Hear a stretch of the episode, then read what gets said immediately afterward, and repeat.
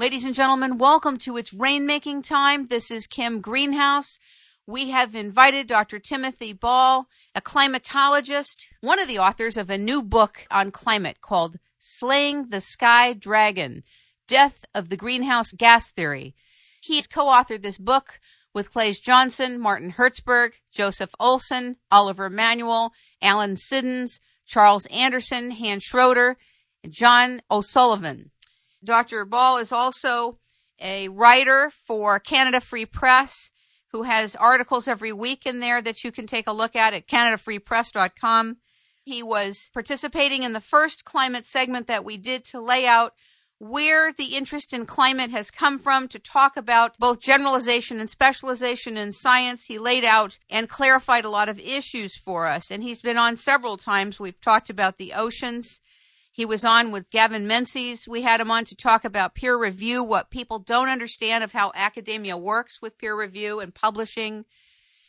And today we're bringing him on to talk about slaying the sky dragon because I have several questions regarding permafrost, regarding greenhouse gases, and this whole carbon thing. And I think it's also a very pertinent time because Sir Richard Branson, the founder of Virgin, has just launched this week the Carbon War Room at carbonwarroom.com. Ladies and gentlemen, welcome Dr. Tim Ball to It's Rainmaking Time. Good morning. Good morning, Kim, and thanks for the opportunity. It's a pleasure. I learn a lot from you every time we come together. Thank you so much for that. That's my objective is to help people understand, and of course, the more we understand, the less we can be taken advantage of. That's the knowledge of education.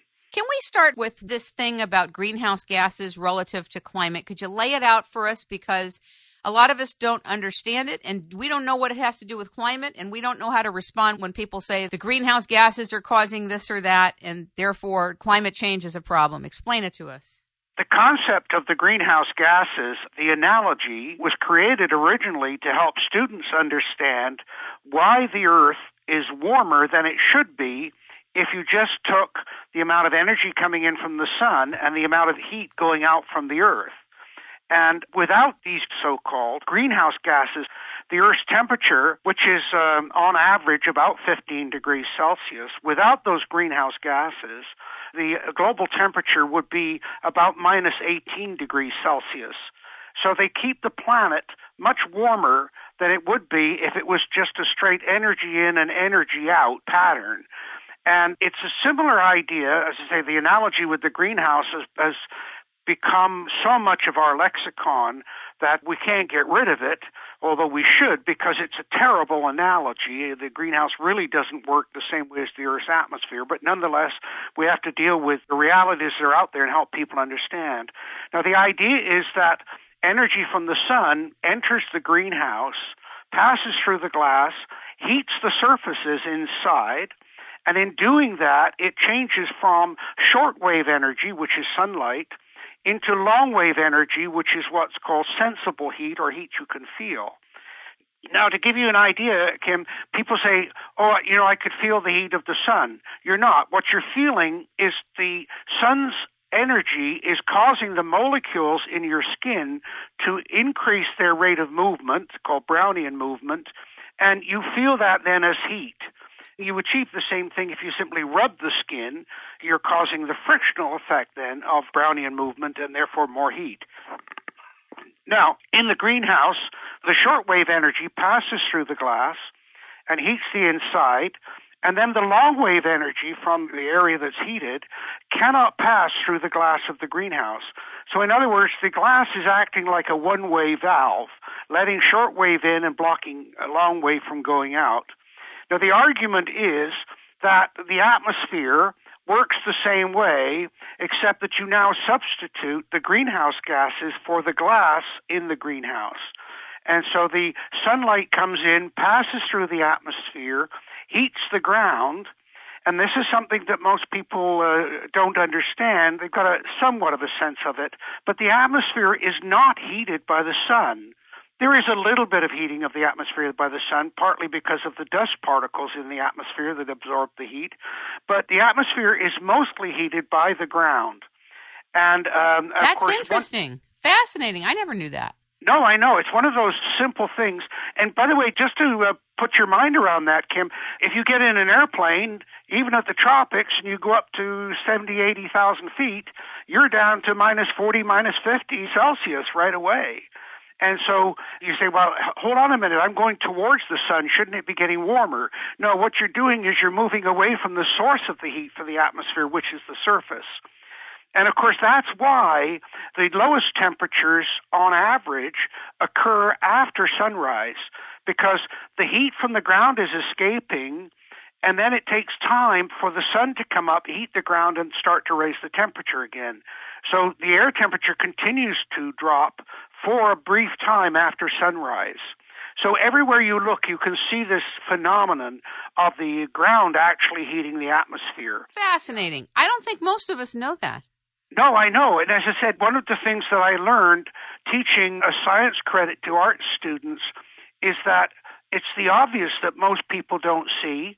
And the people that do see those things think, oh, that's so obvious, I don't need to explain that. So we end up with this complete disconnect in terms of understanding and communication. But anyway, the, the heat now from the ground goes back towards space, and it's not a good word for it, but basically it's trapped by these greenhouse gases. And again, not a good analogy, but it's almost like uh, heat from your body is held into your bed by the blanket. Okay. And of course, you get warmer under the blanket than the outside air. Now, with your body, of course, you've got to keep eating to create more energy to keep the heat going. Because if you didn't, eventually you would lose all your body heat, no matter if you've got a blanket on it. The greenhouse gases are then very important in maintaining the temperature of the Earth at this 15 degrees Celsius, which of course is what maintains uh, life. Now, this is where we get into the problem because the greenhouse gases, the primary ones, are water vapor, carbon dioxide, and methane. And uh, we're going to talk in a few minutes about permafrost. And of course, it's the release of methane with the melting of that that's become an issue. But nonetheless, uh, the three major gases then are water vapor, carbon dioxide, and methane. Because of the political exploitation of climate change and the greenhouse effect, the focus has been all on CO2, and we've talked about that many times. We can talk about it some more. But the major greenhouse gas by far is water vapor. It's 95% of the greenhouse gases by volume, so that CO2 is less than 4% of the greenhouse gases. And of course, that's the uh, reason why I keep asking people to understand that and then ask the question well, why are they focusing on such a small part of this total greenhouse effect? Why are and they? It's because Maurice Strong made the comment about 30 years ago, and it was quoted in a book by Elaine Dewar when she was interviewing him. And he made the comment that the problem for the planet are the industrialized nations, and isn't it our responsibility to get rid of them? Now, this was partly because they argued that with industrialization and development, the world's become overpopulated. And of course, that's the Club of Rome theme that the world's overpopulated, we've got to get rid of the people. And industrialization is the engine of that expansion. Now, in fact, what's ironic about it is that actually, as economies develop and industry increases, the population starts to decline. How do we know that? Say that last thing again. It's called the demographic transition. So Explain if anybody it. wants to look it up, look at demographic transition. And it's the transition in population growth that occurs with increasing economy, increased reliability of food supply, more secure water supply, and so on. And what happens is that life expectancy increases, the death rate goes down, and then there's an increase in population for a while, but then the birth rate goes down, and the population initially stabilizes and then starts to decline. And you can see this in all the developed countries of the world. The normal rate of replacement. So if you're going to have 2.4 children per family, you would maintain your population. If you fall below that, the population starts to decline. And in all of the developed countries of the world, the rate has down to 1.5, 1.6. Uh, Quebec in Canada, for example, is 1.3. And countries have only offset this by immigration. That's what's maintained their population size. But it's a huge problem because in Japan, for example, where they haven't allowed immigration, you've got a decrease in the birth rate a tremendous increase in the length of life, and therefore the population pyramid, which normally has a small number of people at the top and a lot of people, young people at the bottom, is now inverted. And of course, the uh, potential for that smaller and smaller young group supporting the larger and larger old group is creating huge problems demographically, economically, and socially. And in many countries of the world, they have introduced a financial incentive to increase the birth rate. For example, in Italy, they have a deal where you get $1,000 automatically if you have a third child.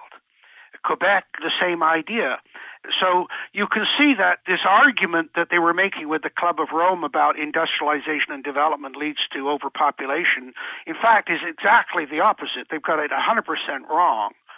But anyway, Maurice Strong took up this banner of the Club of Rome. And by the way, the connection there with the Obama administration is that one of the driving forces for the Club of Rome was a book called Population Bomb by Paul Ehrlich. And he made all sorts of predictions about the world population that have all proved totally wrong. And one of the people working with him and in fact was a co-author on some articles was John Holdren, who is now the science czar in the Obama administration. But back to Maurice Strong, so he said, okay, we've got to get rid of the industrialized nations. Well, how do you go about doing that? Well, you can shut off the energy supply if you can compare an, an, industrialized nation to the engine in a car, and it's a good analogy because they both run on the fossil fuels primarily. You can squeeze the fuel lines, shut off the flow, and the car will stop, the engine will stop. But if you did that, people would scream immediately, and politicians have experienced that. For example, when the oil prices went up a couple of years ago, or with Jimmy Carter when he had the fuel lines and the social unrest that develops instantly. But if you could show that the byproduct of burning that fossil fuel, one of them is CO2, is a primary byproduct, is destroying the planet through global warming and then subsequently climate change, then you could use that as a vehicle to shut down industries and say, no, they're producing too much CO2. And of course, that's come into the carbon footprint and reduction of carbon when they're really talking about reduction of CO2. Let me just that's tell you. the whole thrust of what's going on at Cancun in Mexico right now with the climate conference. What's so remarkable to me is the level at which most of us have ingested and blindly accepted the news and not really been willing to look at the science. And of course, a lot of people say, well, do you know how many people have agreed that carbon dioxide is of danger to humanity and the earth's going to fall apart if we don't do something and we're in a state of emergency? People have even said to me, how dare you? Who do you think you are? You're not a teacher. You're not a climatologist. You're just a journalist. Well, I'm not even a journalist. But the fact is that people need to understand the basics of how climatologists agree on what is. when you talk about 95% of the greenhouse gases that people are referring to as water vapor and only 4% is CO2, I guess at least 1% to methane, correct? Actually, methane is even smaller than that. Methane is about 0.009% of the greenhouse gases. And of course, that's why back when they were attacking the cattle and the cattlemen and they wanted to get rid of beef and the people with the ethical treatment of animals and so on after the cattle farmers. So they pointed at methane and said, oh, it's a greenhouse gas and it's destroying the planet. In fact, the level of methane in the atmosphere has gone down for the last 15 years, but nobody talks about that. And that's why it's fallen off the edge of the table as a problem. I can't remember who I was talking to because I talked to too many people. yeah. But I was talking to somebody and they said everybody has a bias. The question is, can you own your own? And if you can own your own, you can have an open conversation about something because you're not trying to hide your bias. Let me tell you my bias. I don't like the way animals are treated when they go to slaughter and the way they're treated before they come to slaughter. And I don't believe that animals have to suffer for us to eat. So that's just one thing. My other bias is that I don't like the chemicals that are used on vegetables, the chemicals that are dumped into our water, and the chemicals that are dumped into our air by aerosol spraying. So I have issues with that. I really do. And I have a fear that there's too much mercury in fossil fuels and other things we don't know about that if we had a replacement for it, having nothing to do with carbon dioxide, if people who had more efficient forms of energy would be empowered to bring them through to the world instead of being attacked and their patents being taken and all that, I would go for it. But I have a legitimate concern for some of the chemicals that come out of fossil fuels. First of all, uh, your That's comment bias. about bias is very legitimate. Everybody has a bias. It's a matter of the degree of that bias and a willingness to open your mind. And of course, that's the advantage you have of opening your mind and saying, okay, I've got a bias, but I'm willing to listen to you. And if you can give me uh, good, reasonable arguments and logical arguments, I think John Maynard Keynes said, if I learn something that changes my mind, I change my mind. What do you do, sir? And, and and biases, by the way, are like problems, and they are a problem in themselves. They're only a problem if you're not aware of them. Right. And once you're aware of the problem, you're halfway to solving it. Once you're aware of the bias, then you can accommodate it. One of the things I like in England, for example, compared to, say, North American newspapers, is that you buy a newspaper in England because of its bias. For example, if you want a socialist newspaper, you buy the Manchester Guardian, or the Guardian as it's now called. And you know that's what you're going to get is a left wing point of view. And therefore you can read the paper with that accommodation for the bias. Or if you want to read the right wing point of view, you buy the Daily Telegraph. What I don't like is the idea that somehow the New York Times doesn't have a bias a bias, if you declare it, is a much, much better way to deal with it. So I, I, really appreciate what you're saying. I don't even know if you know this, but I have a company called the Rainmaking Company, and that company provides a whole systems brand of communication services, marketing services, strategic services, and development services. And I have to tell you that with regard to being biased, I think it was six months ago, I interviewed the attorney who wanted to create an ecocide law and she was really lovely coming on to the show. And I talked to her about the fact that carbon dioxide is being used as a vehicle to push through something that has nothing to do with the reality of what's happening with climate. And I was still open to her. And she had no idea about carbon. Her name is Polly Higgins, by the way. And she became open to learning in the middle of the show. I said, I agree with you on everything you're saying except this point right here, this one point. And this point is the basis by which this new cap and trade system is being created. All these new sustainable companies are being created and all these new laws trying to push through Congress and the Senate are emerging. And she was very open. You know, here she is. She's a barrister from England. But I had to say my bias yep. in order to open her up or to create an open space for her as a guest. But we have to be able to separate the wheat from the chaff here.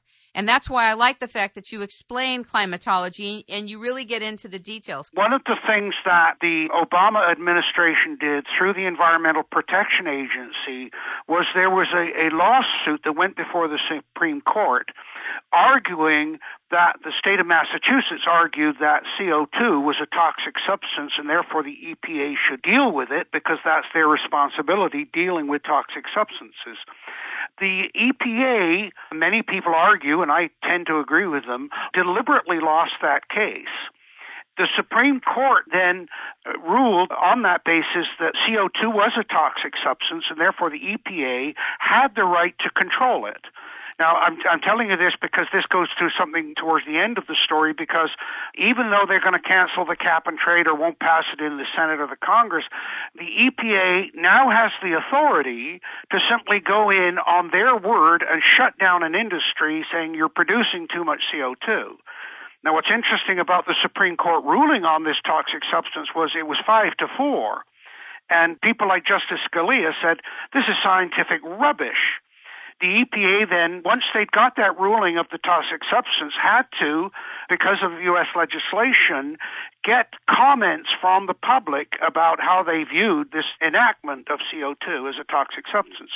I was part of a group that submitted an opposition to it because CO2 is not a toxic substance. It's absolutely essential to life on the planet and it's not affecting the weather and climate as they claim. And one of the points that I made as my part of the brief was that I wanted power of attorney on behalf of the plants to vote on any vote to reduce the amount of CO2 in the atmosphere. Because right now we're at 385 parts per million, and that's the lowest in 300 million years. Plants function best between 1,000 and 1,200 parts per million, and we know that from research through Dr. Idso, but we also know it because commercial greenhouses pump that level of CO2 into their greenhouses to increase the yields by a factor of four. So when we start getting into the science of CO2 and the exploitation, now out of biases come agendas. So you have a particular bias to something, you create an agenda to achieve that bias. And all of us have agendas. We all uh, want to try and, and change things or do things to achieve our bias. Of course, the term agenda has become a, a very negative term. Oh, he's got an agenda.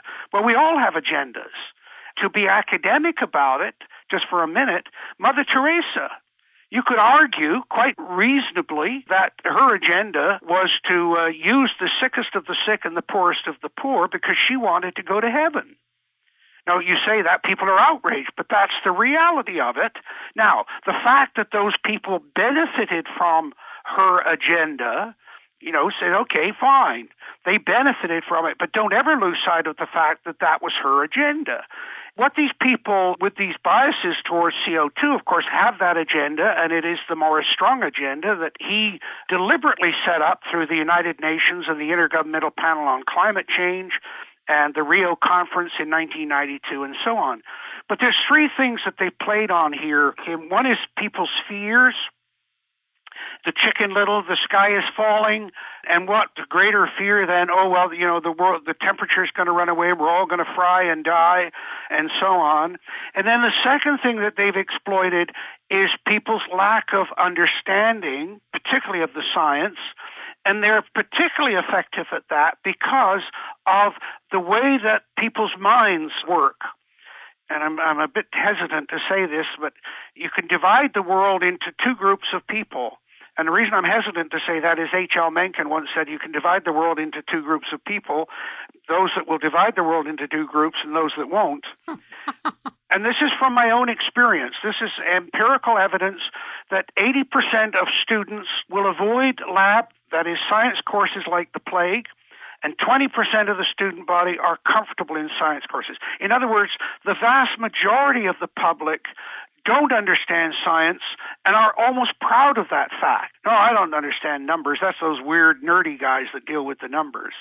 So when they use the science to fool people, as they've done with the greenhouse effect and the climate science, that's how they're able to get away with the deception and exploitation. I'm sorry to interrupt you. Listen to how powerful this is. Here's the piece of propaganda right on the front of the site with the carbon war room atmospheric concentrations of CO2 are rising due to increasing anthropogenic emissions. Unchecked, rising concentrations of CO2 in the atmosphere will lead to catastrophic climate change. Lies!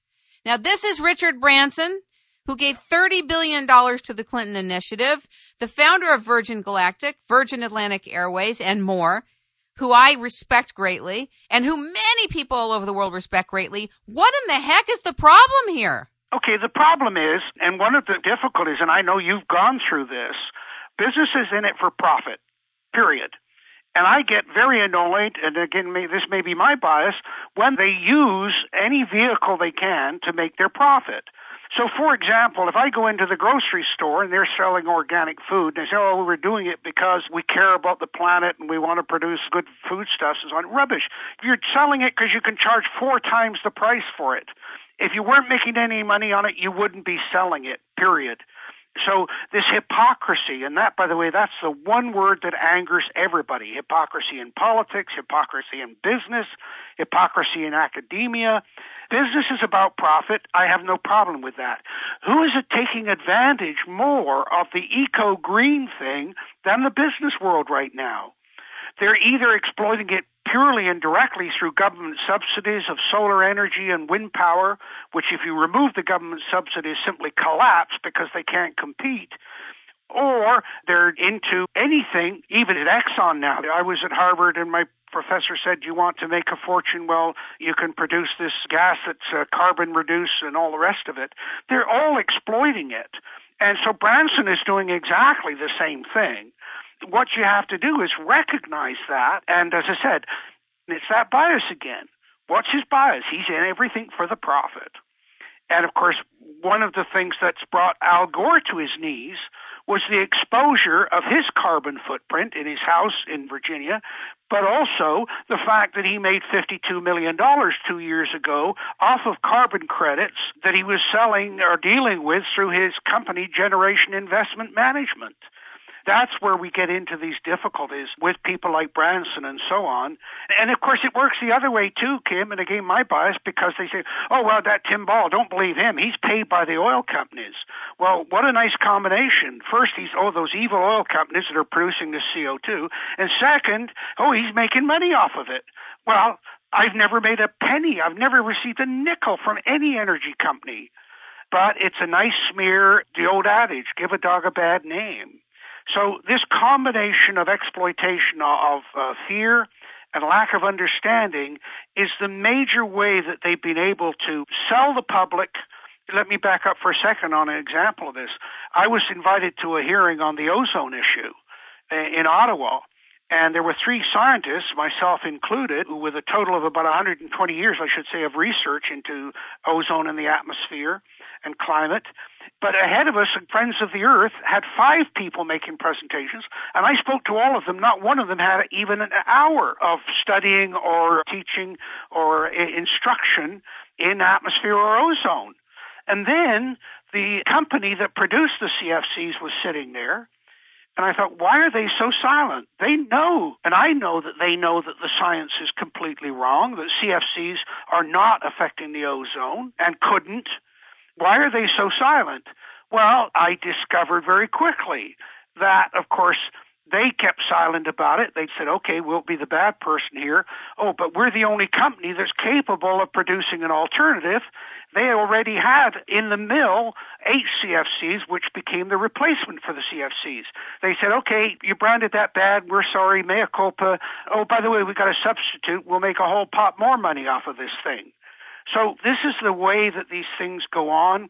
And of course, it goes back to what we started out with talking about biases and agendas and so on. And you can look at this with every single one of these issues that when you look at the science of it, it simply doesn't bear up. But then you've got to look at, well, who's pushing this? What's their agenda? What's their bias? How much money is in it? And as Limbaugh says, follow the money. That's how the world has been deceived about this CO2 and carbon and so on. Can you talk a little bit about permafrost? Explain what it is because there was an article on the Huffington Post and I think also on a major television carrier and radio carrier. For example, in the Huffington Post, it says, and this was a month ago Siberia's climate time bomb, thawing permafrost could spell disaster in Russia. What is permafrost? Explain it to us. Why are they bringing carbon as one of the problems with this? What does this mean? One of the things that's happening is as the idea of global warming collapsed, they changed to climate change. And then as a lot of the scare stories that they had about sea level rising and so on were debunked, they just keep looking for new things to scare people with. And we saw ocean acidification, and we've already talked about the focus on the water issue. And because the thawing of the permafrost was just another one of these.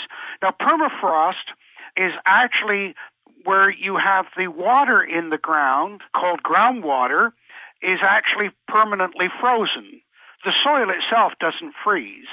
The water in the ground freezes. And in areas of the world where you have deficit energy, and of course we were talking about the greenhouse effect before, the polar regions of the world, they have more energy going out than energy coming in.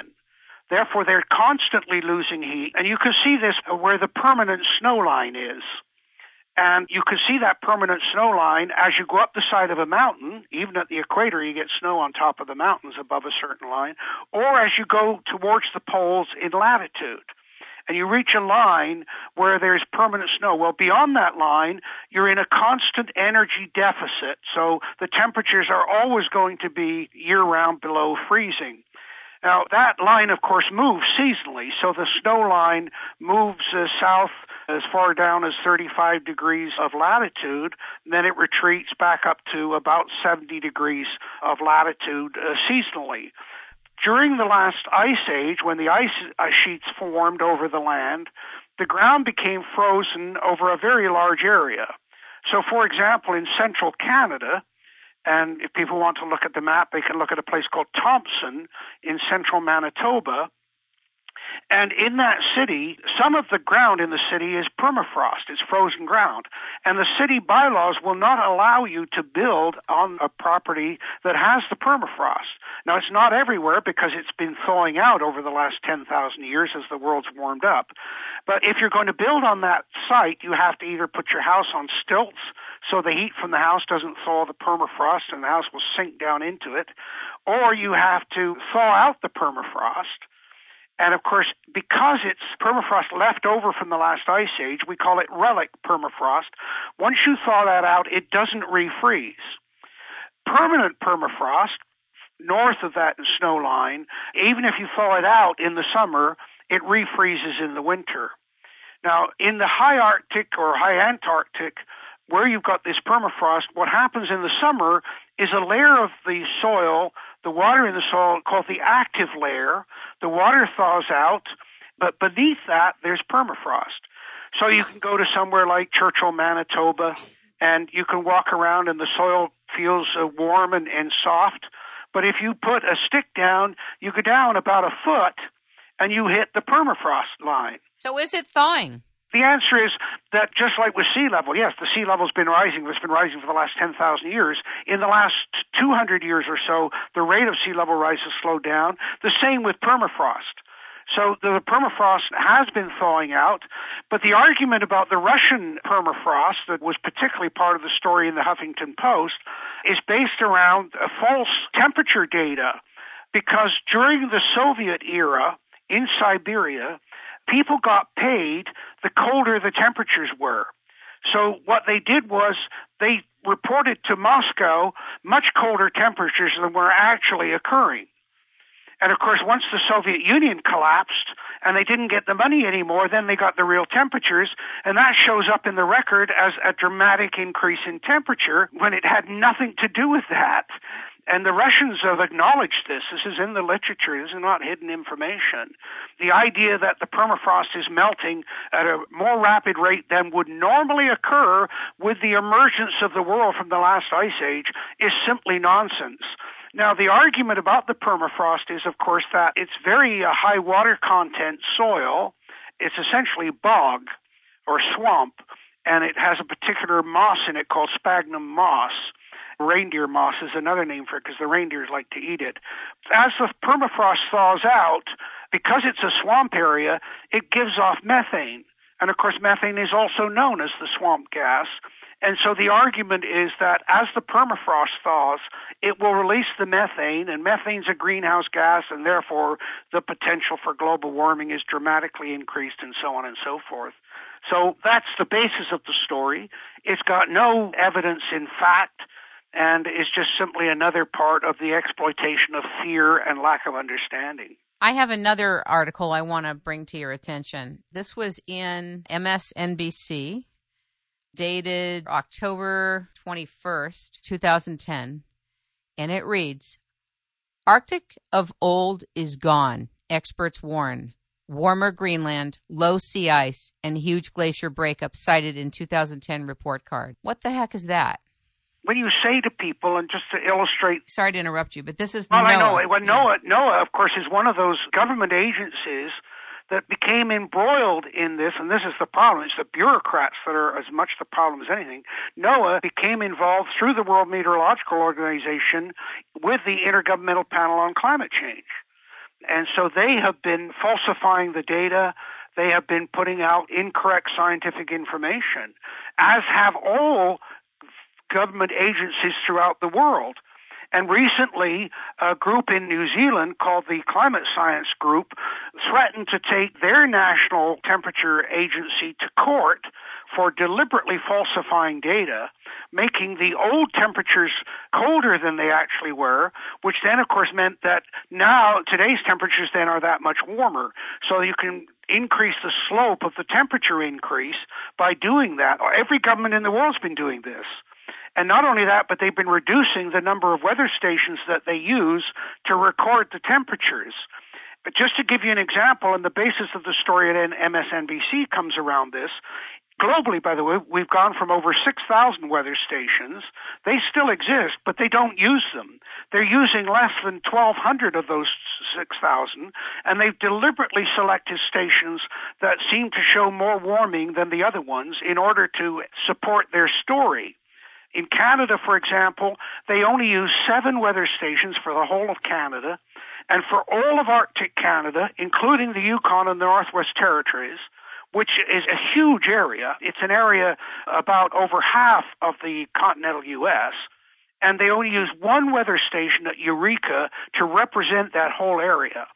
Now, Eureka has been known, and I worked with B. Alt, who was a, an Arctic climatologist back in the 70s, Sylvia Edlund, who was an expert on what are called refugia, that is, areas where plants have survived previous climate change.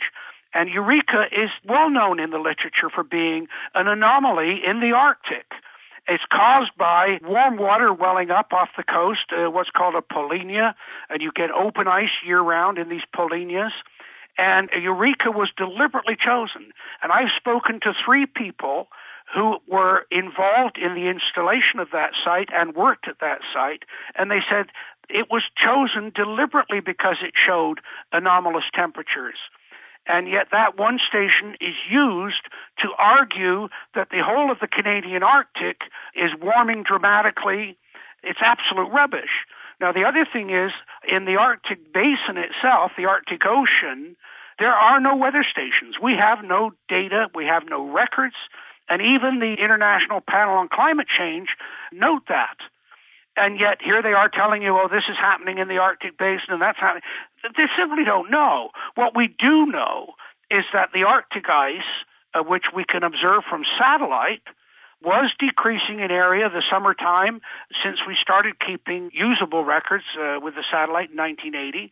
So the summer extent was decreasing. The winter extent has stayed pretty much the same. And that's another interesting aspect of what's been going on. By the way, that decrease in the summer extent was why people like Gore and others were saying, oh, there'll be no Arctic ice in the summer in about 10 years from now. Well, of course, the last three years it's turned around. The amount of Arctic ice in the summer has started to increase again. So the trend is reversing just as global temperatures are decreasing. And so this is all part of the corruption of the data and the emphasis. The point I was going to make earlier about was you say to people, well, what's wrong with global warming? You see, all you hear are negative things. It's all problematic. Well, the truth is, when something changes, some people benefit, some lose. And what you need to sort out is who's gaining and who's losing. And of course, it's that old adage about whose ox is being gored. And with warming, there's a lot of positive things about it, but nobody wants to hear that. The IPCC is set up to only look at the negative impacts, doesn't talk about any of the positive impacts at all. The truth is that global cooling is a much greater threat. But when you say to people, well, what's wrong with warming? And they look at you and they have to think. And then they'll finally say, most of them, they'll say, the sea level's going to rise. Oh, well, why is the sea levels going to rise? Oh, well, because the ice is going to melt. And of course, that's why Gore made that such a huge part of his movie, The Inconvenient Truth, where he had the computer generated sea level rising and Florida getting flooded, New York City getting flooded, and all these other things. Tim, it really was scary. I was scared by it. He definitely scared me. I want to read you this MSNBC short article. The Arctic, an area described as Earth's refrigerator because its ice helps keep temperatures cool, continues to warm up and is unlikely to return to earlier conditions, according to an annual report card issued Thursday by top scientists. Quote, Record temperatures across the Canadian Arctic and Greenland, a reduced summer sea ice cover, and record snow cover decreases were cited as factors supporting the conclusion in the 2010 Arctic report card issued by the National Oceanic and Atmospheric Administration.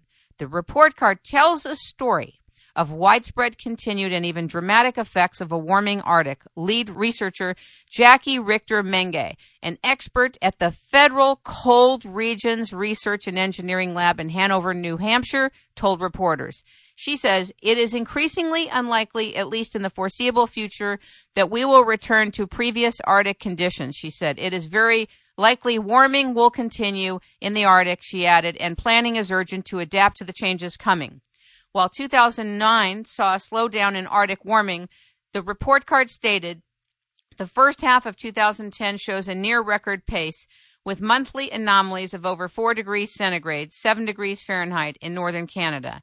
Past report cards have also cited warming trends, the scientific knowledge, but this last year has seen several anomalies. Record temperatures in Greenland, the largest recorded loss of ice from a Greenland glacier, a 110 square mile chunk that broke off Petermann Glacier and a 2009 to 2010 winter that saw a blast of Arctic winds that went north south instead of west east, causing a deep freeze across the U.S. Northeast and Midwest. And last thing I'll tell you, it says here that latter event, which had been registered only three times in 160 years of records, looks like it's connecting to the warming and ice loss in the Arctic said Jim Overland, a NOAA scientist responsible for the report cards section on atmosphere.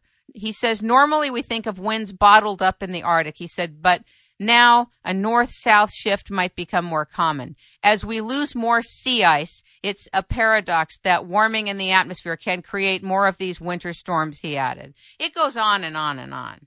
If that was a grade 12 paper, I would fail it and I would fire those two people because they simply don't know what they are talking about. There are fundamental basic errors in what they are saying. And of course, part of the difficulty is that so many of these people have come out of a school system and they've come out of environmental studies programs where they've been indoctrinated it is absolutely incredible. And I mean, I know the Americans have a much greater distrust of government than Canadians do, but I'll tell you, if you ever want a distrust of government, there's a classic example of it. Now, first of all, glaciers are calving off of Greenland and Antarctica all of the time.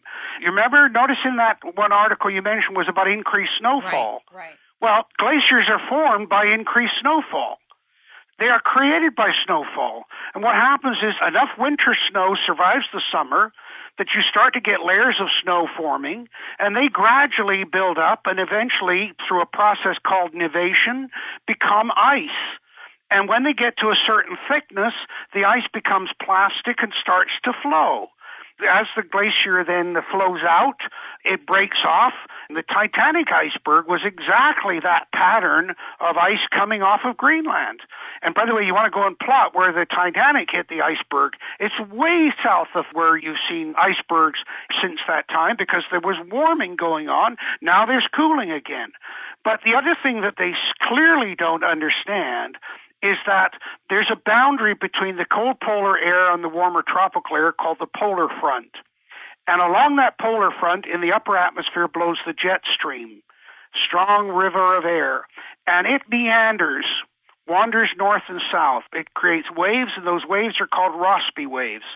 And this is not new scientific information. Rossby waves were identified by Carl Rossby in 1943. The shape of the waves determines the pattern of weather in the middle and high latitudes in both hemispheres. Now you have periods when the waves are what are called zonal, that is, they're fairly low amplitude. The weather patterns are more predictable. Winds are out of the northwest in, in the winter and the southwest in the summer. But then, as the temperature starts to cool down, the wave pattern changes to what is called meridional flow. That is, the winds become more north and south. And what did the guy say in the article? Oh, more north south winds. Well, if he knew his climate and he knew his science, he would understand what's causing that.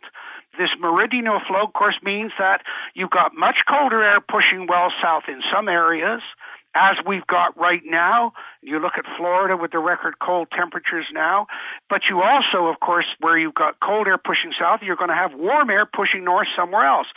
We're in a world in which only the warm air gets reported, and if they mention the cold air, they say, oh, well, that's due to warming. Well, what rubbish is that? Even the public understand the illogic of that kind of statement. So I would give it a failure for grade 10, let alone grade 12. I just want to finish with this Yeah. one piece. In Greenland, it says the warmth has meant accelerated flow of meltwater from glaciers into the ocean, said Jason Box, a glaciologist at Ohio State University. As a result, he added, sea level projections will need to be revised upward. I don't understand any of this, but anyway. Yeah. If what you're saying is true, and I accept that it's true from having spent a lot of hours with you and the integrity with which you work and think, but how come all of these supposed professionals are only dealing with little aspects of this? They're not dealing in a whole systems aspect to climate. How can this Jason Box, a glaciologist at Ohio State University, say what he just said?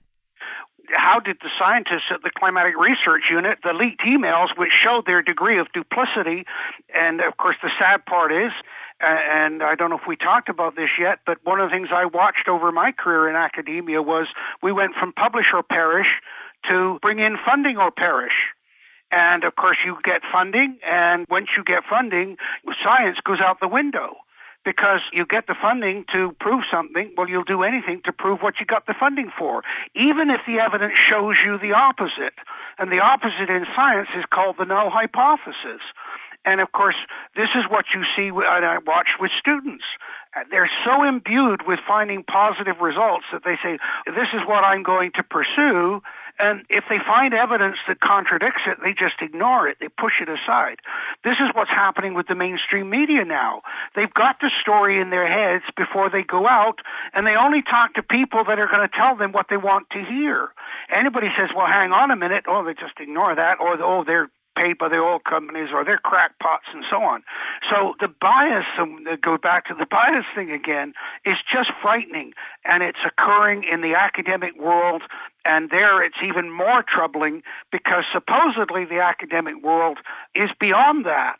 And by the way, part of it occurred with government cutbacks to universities and universities discovered that they could simply peel a 35 to 40 percent off the top of any funding that an academic brought in, and therefore the academics that brought in the more funding were uh, seen as the ones to be promoted and, and advanced. Of course, we saw this with uh, Penn State with Michael Mann and the amount of money he was bringing in, and the university whitewashing him. And the same thing has happened at the University of East Anglia because uh, they were bringing in millions of dollars into the university. It really is uh, really disturbing. And if people say, well, you're generalizing, it's not all academics. Unfortunately, Kim, my view is if there are people that are doing things wrong, if the majority don't speak out about it, then they are accessories after the fact. They are as culpable as the people that are performing the malfeasance. I don't care what group you're talking about.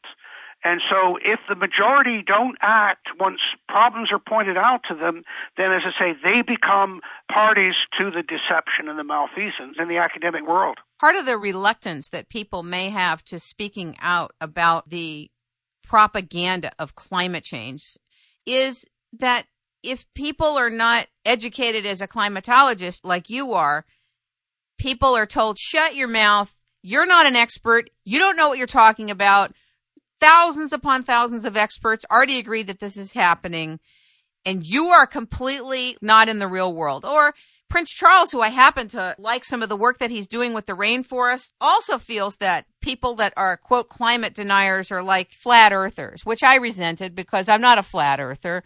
I've spent a lot of time on this. But it's a lot of public pressure when you get celebrities and heads of industries and all that. It's like going with the flow just to get along. There's a couple of things about this. First of all, um, the Earth is round, but I think I prefer a flat Earth because when we had a flat Earth, you could push the idiots off the edge. now with the round Earth, they just come right back at you on the other side. But um, what we're talking about here, of course, is there's a double standard So, for example, whenever I go on a program, they say, Well, how are you qualified? Give us your qualifications. I mean, in a sense, you did it at the introduction of this program. But nobody ever asked Al Gore. They never say, Well, Al, what's your qualifications to appear before Senate and talk about climate change? Richard Branson, what's your qualifications? It's a double standard, and that's part of the hypocrisy that goes on. Now, with me in particular, and this is going to sound a bit egotistical, the reason that the attacks on me were so nasty and personal and vicious was because they couldn't say that I wasn't qualified. I was qualified. Therefore, I was a real threat. So they went and dug up these things about he's paid by the oil companies and he claimed that he's this and he's claimed that he's that. They falsified all of these things because they couldn't say I wasn't qualified. Now, that doesn't mean to say that nobody's entitled to opinions on things. The truth is, the one thing we're all entitled to is an opinion. But again, we go back to that argument about what if somebody shows you that your opinion is incorrect, then you better be prepared to change your opinion. And I used to talk with the students about this. I said, look, if you take that argument about, well, you don't know all the information, therefore you shouldn't have an opinion, none of us will ever form opinions. But if you have an opinion and somebody shows you, no, look, uh, here's some information you didn't know about, that should change your opinion. If it doesn't, then you are opinionated. The other part of what you're asking me about is, of course, the consensus argument. That if the majority agree, then you must be wrong. This argument came up very early when they argued, oh, the majority of scientists. Well, who were they talking about? They were talking about the members of the Intergovernmental Panel on Climate Change. Now, that was originally 6,000 people. It very quickly whittled down to 3,000, and now it's 2,400 people or 2,500 people. Most of them and I would say 97% of them are not scientists, and 99% are not climate scientists.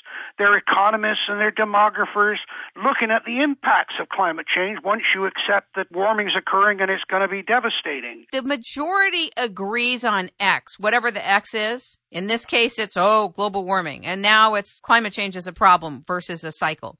The majority agreed in Germany when there was a Holocaust. Yep to do things a particular way, to see things a particular way, to come from a particular paradigm of thinking. It doesn't make it right. It doesn't make it human. It doesn't make it acceptable. It just means the majority is agreeing on something. And the majority has been wrong before. Even that doesn't sway me. Absolutely. And, and of course, what's interesting about it, as I've said many times, consensus is not a scientific fact. So consensus doesn't work in science but it does work in politics.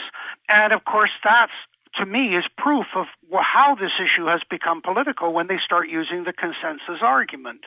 Einstein said it with science. He said, you can have a hundred facts that suggest you're right, but you've only got to get one that suggests you're wrong, and it cancels all the other hundred.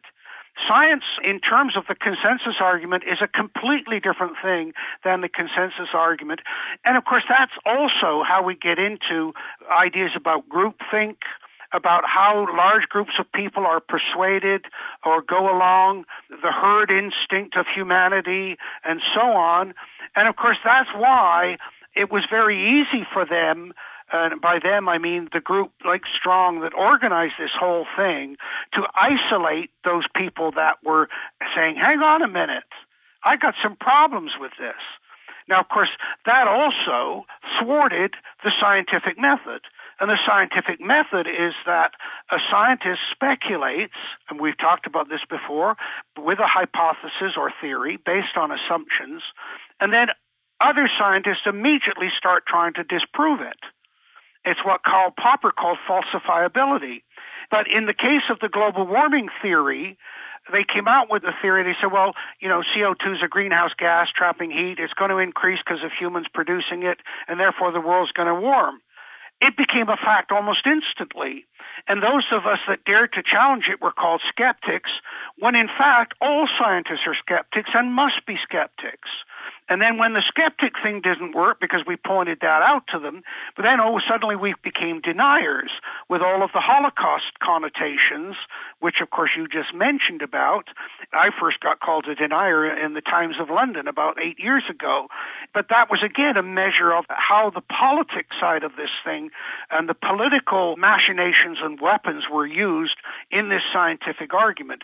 And by the way, Kim, an awful lot of scientists didn't agree with what was going on. For example, a few years ago, I spoke in Winnipeg, and there were Environment Canada employees there, and said afterwards, "We agree with you, but we're afraid to say anything." And I said, look, I sympathize with you. You've got a mortgage, you've got kids, you've got responsibilities. This is your career area.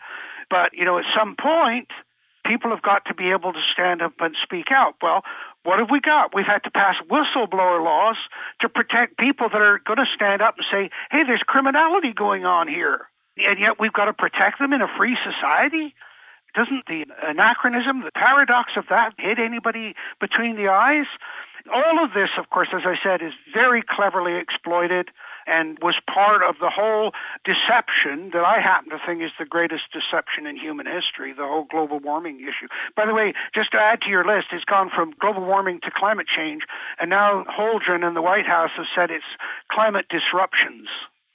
That's the latest term. I'm sure. I want to talk to you about the 385 parts per million in terms of the carbon dioxide where it is right now and the optimal amount of carbon dioxide, which is 1,000 to 1,200 parts per million of where you think optimal plant life would be and human life would be. So my question to you is, the devil's always in the details, right? Both the revelation yep. and the devil. So let's look at the devil. They're using carbon dioxide to tell us that we have to take it way below 385 parts per million, even though it's the lowest it's been in 300 million years and make it lower. So let's say all the countries of the world banded together and decided to get rid of carbon that's being emitted from anything. What would it bring it down to? We don't know. And not only that, you wouldn't be able to measure the difference. I've said on many occasions if we took everybody off the planet and shut down everything and left one scientist behind and said, okay, you're left behind to measure changing levels of atmospheric CO2, she wouldn't be able to measure the difference. By the way, it's also been shown that you can burn all of the known reserves of fossil fuel and it would not double the amount of CO2 in the atmosphere. And so when we start to get into the details and the devil, this gives you an idea. And by the way, if we go down below 385, then the plant starts to suffer. Uh, at 250 parts per million, many of the plants are in serious trouble. And at 150 parts per million, most plants are dead because the plants produce the oxygen, then other life is dead on the planet. That's how critical maintaining levels of CO2 are to life on the planet. How come people don't get that? Partly because they don't know, partly because the mainstream media, which of course have the control over the public understanding of it, not only have they not reported it, but they, as you've seen with those MSNBC stories and others, they've distorted They've grossly distorted the information. It's all about education. You know, and, and the science credit course that I taught for uh, oh, 28 years, I called it How the Earth Works. And I said, look, uh, you're citizens of Earth. You're going to have to live on this planet. You better understand how it works because people are going to exploit your lack of understanding. And of course, that's precisely what's happened, trying to help students not be exploited by their lack of knowledge say you're in a room at a conference, by the end of an hour long session, because people are breathing out CO2, the CO2 level in that room can be 1,200, 1,500, even up to 2,000 parts per million. And it doesn't affect anybody. And to give you an idea, in a mine, the health and safety levels of CO2 in a mine, it can go up to 5,000 parts per million. Now, of course, they take very conservative lines, and they say if it's 5,000 parts per million, you can only be in that mine for 15 minutes, then you've got to get out. But that gives you an idea of how ridiculous it is to argue that 385 parts per million is problematic.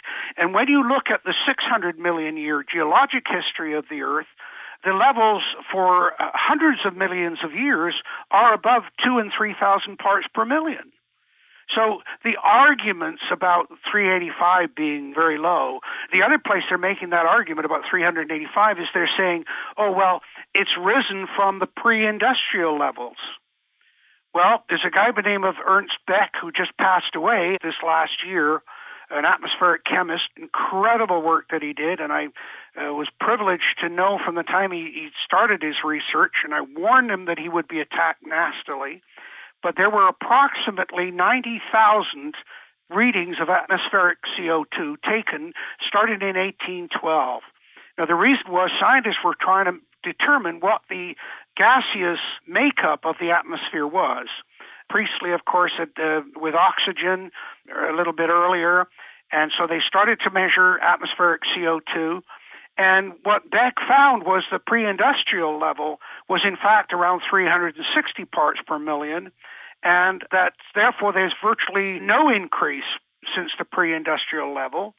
And the other thing you need to know is that the only source of information of atmospheric CO2 we have now are from Mauna Loa and a few other stations around the world that are all controlled by a, the Keeling family who have a patent on the process. Charles Keeling was the first guy to say, oh, CO2 levels are increasing and it's problematic. He's got a patent on it. It's just absolute rubbish. They argue that CO2 from Mauna Loa is representative of the whole world. CO2 varies tremendously around the world, but all of the computer models assume even distribution and so on and so forth. So everything you look at with this is, is corrupted data, an agenda in the data. The ice core record, which came out in 1991 by Jouzel and others, showing that the CO2 level goes up and down with the temperature going back 420,000 years. They said, oh, there's proof the CO2 changes, the temperature changes. Well, we now know, and everybody agrees, that the temperature changes before the CO2. We also know, and Jaworowski and others have, have shown it, that the ice core readings are at least 20% low because of the method you have of extracting the gas from the ice bubbles every bit of this data that they present simply doesn't bear any even minimal scientific investigation and explanation. Talk about your new book. Or the new book that you participated in. Oh, then it, the, problem is I, I, I didn't come on to promote the book. I'm i know, I know, but anything. share share a little bit about it because you had a big role in it, slaying the Sky yeah. Dragon. Well, um, one of the things that we talked about in an earlier program we mentioned at the beginning of this one is about generalization and specialization. Uh, people know about Renaissance people. These are people with a very wide range of knowledge and information about music and the world and everything else. But what is defined as the last universal person is reputed to be an Alexander von Humboldt. Now, von Humboldt was a German geographer who literally went to every continent he didn't get to Antarctica because it had only been discovered in 1840 by Palmer, the U.S. Navy. But he went to every continent, described the climate, described the patterns, and so on. But he knew all of the physics and biology and chemistry that was known at that time. Now, of course, because of him, ironically, and he's starting to describe, and you start to get National Geographic and Geographic societies going out and describing things, and we're learning more and more about the world. The volume of information just became overwhelming. And of course, that volume of information then required theories and, and explanations and mechanisms and it just kept proliferating until no one person could possibly accommodate it all. So the idea of being a generalist, and by the way, the, the term scientist, Darwin was a naturalist. He, uh, he wasn't a scientist in the definition of his time. But gradually, people became more and more specialized. And I used to joke with my students about it and say, well, you know, how many of you want to specialize? And one you know, student always put their hand up, and say, oh, yeah, what do you want to do? I want to be a doctor. No, that's not a specialization. Sorry. Red blood cells, that's a specialization. And of course, one of the things you get into with specialization is that the specialist might know a great deal about one small part of the total body, but not understand the dynamics of the whole body.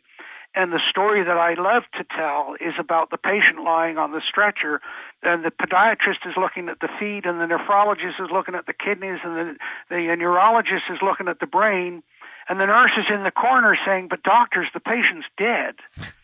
this is what we've got into. Now, by the way, that problem people experience in their daily lives because the general practitioner, notice that term, they're expected to know a little bit about all things. But you go with symptoms, they'll identify the symptoms, and then they try to narrow it down by process of elimination. If they can't do it, then they'll send you to a specialist who they think is the one that needs to be able to identify this for you. One of the most famous health clinics in the world, the Mayo Clinic, recognized this problem. So if you go to the Mayo Clinic, the first thing that you're sent there by, or you go with your GPs and your medical files, but the first thing that happens is they start doing a complete battery of tests upon you and each specialist looking at you and talking to you. But what they do at the end that's different than most other medical situations in the world is all of those specialists sit around at the end and compare notes. And at the end, of course, then they can come up with a better chance of diagnosing what the problem is for the total body. Now, in science, of course, what's happened is that people have become specialists in CO2 or methane and one of the places where I first realized this problem, Kim, was that a farmer was talking to me one day and I said, These people selling chemicals for your soil, why do you trust them? And he said, Well, they're the only ones that can tell me about my soil. And I said, Well, uh, what do you mean? And he said, Well, I had a problem with my soils. I went to the university, to the uh, department that I thought was right, and they said, Oh, no, we don't do soils. We got a guy that can help you with nematodes, which are little worms that are important in the soil formation. We can talk to you about trace minerals like zinc or copper, but we got no soils person. In other words, what they're saying is we've got no generalist. We've got all these specialists. The analogy I like to use for the environment and for climate is that everybody's got a piece of the puzzle, but we've lost the box top. And then if you take that analogy a bit further where you're trying to redo the puzzle, we haven't even got the four corner pieces, which is the standard way that you start to do a puzzle. The four corner pieces being the total cosmology, the space, and then the atmosphere, and then the oceans, and then the planet itself. We haven't even got accurate information on those four corner pieces yet. So we know there's four corner pieces, but we don't know the shape of them. We've only got few of the edge pieces, and all we've been able to do is pile some of the inner pieces into different colors. And we haven't even done that accurately. So when you start to look at this problem of specialization and how it's had an impact upon climate science and our understanding of the world, you start to see why they've been able to get away with what's happened. Steve McIntyre, who was the guy that discovered the problems with the hockey stick graph, now, that was the graph that came out in the 2001 Intergovernmental Panel on Climate Change report. And it showed temperatures pretty constant for a thousand years, then suddenly a, an uptick in the 20th century. And they presented this as proof that it was humans caused global warming. McIntyre was at a conference, and it wasn't a climate conference. It was a conference where they were talking about graphical presentation of material. And this graph was put up on the PowerPoint, and he looked at it, and he knew instantly how they'd achieved that graph, what they'd done to manipulate it. So after the conference, he went to dig into the climate material, and of course, ended up nailing it down, showing how they had thrown out 94% of the data that they uh, had that because it didn't give the result they wanted. How if a tree ring showed temperature going down in the 20th century, they threw it out and they plugged in tree rings that showed it going up in the 20th century, and that was the part of what was called the trick in the emails that were leaked, or the other phrase for it was hide the decline. Well, McIntyre was a specialist, and he knew nothing about climate science, but he spotted misuse of his particular area of expertise. So, what we've tried to do in the book is I've given this preamble in an introduction and then in a, a large chapter explaining the motives, why they did this, and how they did it, and the ideas about climate as a generalist discipline. And then the other chapters are written by individual specialists. So, for example, one person looking at the concept of energy coming into the earth and going out of the earth. And we talked about that earlier when I talked about the greenhouse effect.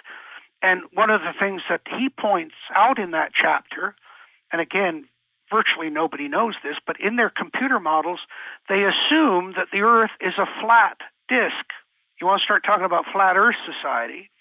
And they assume that the sun's energy is evenly distributed over that flat disk. This is so guaranteeing a false result that you don't even need to go on any further. And as I pointed out to him when I reviewed the chapter for him, I said, I want you to add in the fact that not only is it not a flat disk, it's spherical, and that introduces a whole other level of geometry called topology, and it's a spinning sphere as well. And so you want to start talking about complex geometry, it's incredible. And so we've got these individual chapters done by specialists who we went to them and said, look, this is how these climate scientists have used your area of speciality into their climate picture. And we want you to show how they've completely misused. Now, Chris McIntyre won't speak out about this because he likes to think, and, and he's right up to a point, that this could have been done simply because people were ignorant and, and didn't understand what they were doing. Having a formula and plugging numbers in when you don't know what you're doing. But when you see that being done time and time again in area after area, there's a pattern, what the old police call the modus operandi. And when you read all of the IPCC reports, you see this pattern everywhere you look of deliberate misuse of specialized areas. So that's the pattern of the book and why it's subtitled The Death of the Greenhouse, because of course the greenhouse theory is at the basis of the whole global warming climate change argument. And I must tell you, being Kim Greenhouse, it's a pleasure to be sorting the wheat from the chaff with you about this. I'm tired of my name being impugned. yeah, well, absolutely. Absolutely. And greenhouses have been very, very beneficial to mankind, as are your programs. Thank you so much. One last question for you. I know we've been talking a long time. How come you think it is that there's no wiggle room in academia to be wrong? There's a couple of reasons for that. One is, of course, that we've allowed universities to become isolated. You know, one of the things that's interesting about uh, human nature is that when it becomes separated from the main body, it stultifies. It stops changing.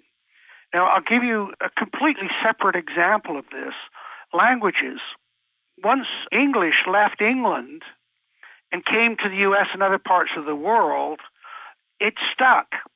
So if you watch MacNeil of MacNeil and Lehrer, he did a book on the history of English, and he's got sections in there showing that the language of areas of Appalachia is Elizabethan English. The pronunciation, the grammars, and so on. If you go to Quebec, Quebecers speak medieval French even the structure of the sentences is medieval and more like English. Whereas in France, of course, the language, and, and back in England, the languages became dynamic. And I first had a personal experience of this reading the records of the Hudson Bay Company and reading the journals from the 18th century. And they're using terminology that is no longer used in England, yet they're English people. For example, they talk about the men's apartments apartments don't exist in England. They're now called flats. To uh, be a little off color for a second, they talk about son of a bitch. Well, me growing up in England, that was a strictly an American slang. You didn't hear that in England. And of course, what's happened with universities, they had what was called the town and gown fights back in the Middle Ages, where they were battling for academic freedom and independence. And of course, they finally achieved that but they've now become the ivory towers, completely detached from reality and relevance and so on, even to the point where they have defined intelligence in such a narrow way that it denigrates most of the population. I mean, one of the things that infuriates me is that, and you do it in the US, we do it in Canada, they do it in Britain, this assumption that every child that comes out of kindergarten is going to go to university is absolute rubbish university is a very narrow way of thinking and analyzing and dealing with things. But by doing that, you then denigrate anybody else that doesn't get into university. So they have become completely isolated. And of course, with that isolation, you get inbreeding. and yeah. arrogance, tremendous well, arrogance. arrogant beyond belief because, you know, my intelligence is the only form of intelligence, and if you don't have that, can't possibly be right. And by the way, there are some lovely social examples of pricking this pomposity. The movie Crocodile Dundee. It was all about the fact that here was some yabo from the outback could survive very nicely in New York, but a New Yorker couldn't survive in the outback of Australia. And yet, who's calling who primitive? you know? And so it was a wonderful uh, moral story about defining of intelligence. And by the way, most of the successful CEOs like Bill Gates and so on, they're usually university dropouts. And the only ones that have stayed in academia is, is the highest percentage are ones that have got PhDs in history, a generalist discipline, or philosophy, a generalist discipline. And so, of course, being a good CEO, you don't have to know how to make the widgets or work the machine, but you do have to know how to make what that widget maker does productive for the whole company. Everywhere you look, you see that universities have become so inbred and yet so dominate. And of course, it's no surprise that it's within those universities that, uh, like East Anglia or Penn State, that these people have been able to carry out their corruption. If they did what they did in any other public walk of life other than government, they'd be fired instantly. If you were to discover through your own investigation that there was a warming that was potentially dangerous, would you shift gears? Would you be public about it? Two parts of that. One is yes, I have always absolutely forced myself to say, if you find that you're wrong, you must be the first person out there saying you were wrong. You have to. If you don't keep that in the forefront of your thinking, you are so vulnerable to becoming a victim of your own biases. So, absolutely. The other part of that question, of course, speaks to a problem of creating panic amongst people back when Reagan was the president, the U.S. Geology Society said, look, we need a political decision here. If we have research that suggests there's going to be a big earthquake, let's say in San Francisco, and we tell you about it and it costs billions to move the people out and deal with the problem and then it doesn't happen, are we legally liable? Or the converse, if we have information where we are pretty sure there's going to be an earthquake and we don't tell you about it and then it's discovered that we knew and didn't do anything, are we equally legally liable? And of course, this is the challenge of uh, information that is potentially threatening. And of course, it's why the abuse of the sky is falling theme by these people with the climate thing is so egregious. I wrote an article a little while ago which I titled "What Happens When Chicken Little Cries Wolf." to to to mix metaphors. Of course, the answer to the situation is that if you have that kind of information, the first thing you do is go out and talk to as many people as you possibly can. It's again the basis of what you are doing and why it's so valuable you're just saying, okay, here's an issue. Well, I'll have that person on, but I want counter views. I want somebody else to give their view of it. A lot of times when I give talks now, Kim, I don't say good morning. I say morning. Make up your own mind. Who am I to tell you whether it's good or bad? This is the problem. There's so many people willing to tell us what to think and how we feel and it's part of this same syndrome. So, uh, very, very big challenge for society, and particularly problematic when people exploit it on a global scale. What do you think we're going to do since the EPA now has the right to invoke punishment? Well, of course, what the Obama administration has done is bypass the politicians. The founding fathers, they understood all of these things. They couldn't understand everything of it, but they set up a system by the way, Jefferson, for example, he didn't think any government was going to last more than 20 years. They'd all fail through corruption or getting too caught up in things.